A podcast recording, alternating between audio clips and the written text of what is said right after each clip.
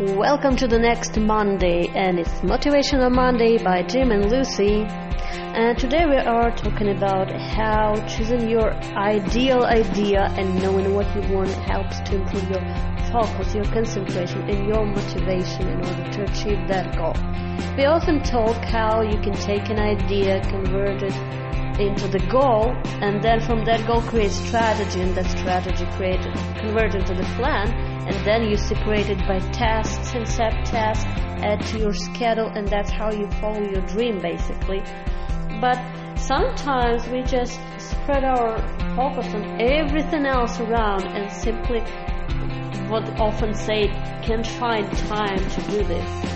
I remember for myself when before I started freelancing the year I quit the last job in office, I first I was following what is called classical world. I was trying to find a job here and there, and there were different reasons why I couldn't.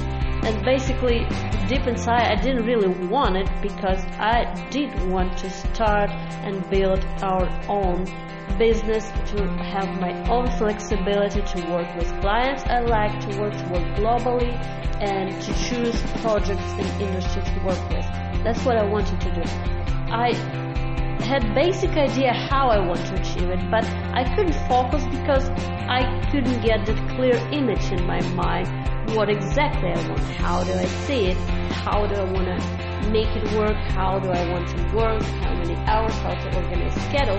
And it took me probably a year and a half to settle in my mind what exactly I want, and only then it started working. That easy.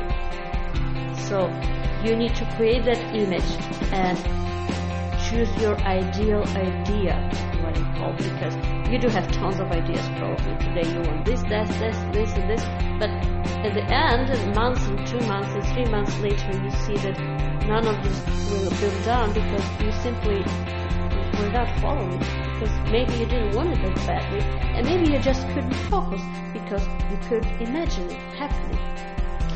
Well, Lucy's absolutely correct. And we we've talked about this uh, parts of it uh, previously, but I want you to bear in mind this. Just think about this for just a moment. Where Lucy talked about not being able to focus. Well, she is correct. And I've had the same problem myself over the years, and I have to remember these techniques uh, during the course of almost every day until it became a habit. But every day, let's say, for example, you did not, or you felt like you could not do what Lucy just said. Well, you're already focusing on what you don't want already. Just think about that for just a moment. Every day you're focusing on what you don't want. Many of us can't lose weight because we're focusing that we can't lose weight. We're focusing on that we're overweight, that we don't fit in the clothes right now, and that is the image that we lock on ourselves on. So then we overeat, or some of us focus on a bad relationship and we we focus on uh, this aspect of it and that aspect of it. Not that we're deserving, or not that we're worthy, not that we can get out of it, not that we can improve upon it. We're focusing on where it is right now, and we attach some form of pleasure to it to uh, to cause us to want to stay in it for whatever reason. So all you have to do is take what you're focusing on right now, which is typically something that's negative, something that doesn't work for you. You're already doing it. Just flip it right now and turn it into something that you really want to have in your life. If you have a goal that you want to become a, uh, I don't know, a hospitality uh, owner or worker, or you want to become a dentist, you want to become a doctor, you want to become a better husband, a better lover, whatever you want to become, just focus on the rewards you're going to receive, the pleasure you're going to receive from it, instead of the pain. And then it makes it easier for you to focus on it in the course of the day. You're going to find that when you decide you're going to work on certain things every day, it becomes easier to do it. And there are many quite popular interpretations, like for example, positive thinking. You can see similarities from what we're telling you right now with positive thinking. Now, there are many types of thinking that your brain can work on. Positive thinking only makes it to positive, uh, focus on positive results. It means that your brain already settled a good picture and you're following that good image. right? The next similarity to positive thinking to what we're telling you is create a vision board.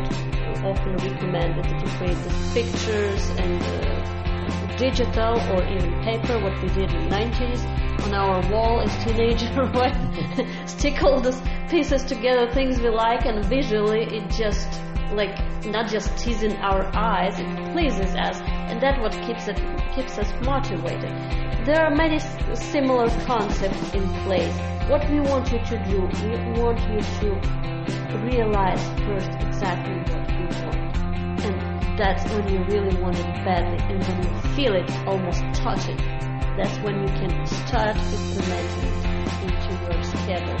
And you start working on it every single day because you are motivated, because you can feel it, almost touch it, that's exactly how you follow your dream and how you bring this idea, your ideal idea, into your real life. And you're to live your dream. Yes, absolutely. How many of you thought that you want to write a book? But you put it off, you put it off, you put it off, and you can't, you sit down at the computer and you can't come out with the first page or even the first, you can't even come out with the title of the book yet, or even what the book even means or what you want to write. So you sit there and look at the computer, and then what do you do? You go out and you play some games, or you read something else, or do something else, or try to find an idea of something. But what you're doing is reinforcing why you can't do it. I remember Lucy recently encouraged me to write our first children's book about Sarah the snail, and we went for a walk one day, and it was raining, and then as I looked down just a few steps from our condo, I saw some refuse going down a drain, and I saw this little insect trying to crawl up on the embankment, and I thought about snails, and I thought about what world would this be like if it was a to us being giants it seems so different. But what if what would the world look like for an insect or a snail? And that's where the story came from so what is it inside of you? If you go back and look at it right now, you'll see that you're thinking about all the negatives all the time, which makes it hard. So right now, reinforce it, change it with a positive, and you'll find the ideas flowing, and you'll find your concentration grow even more.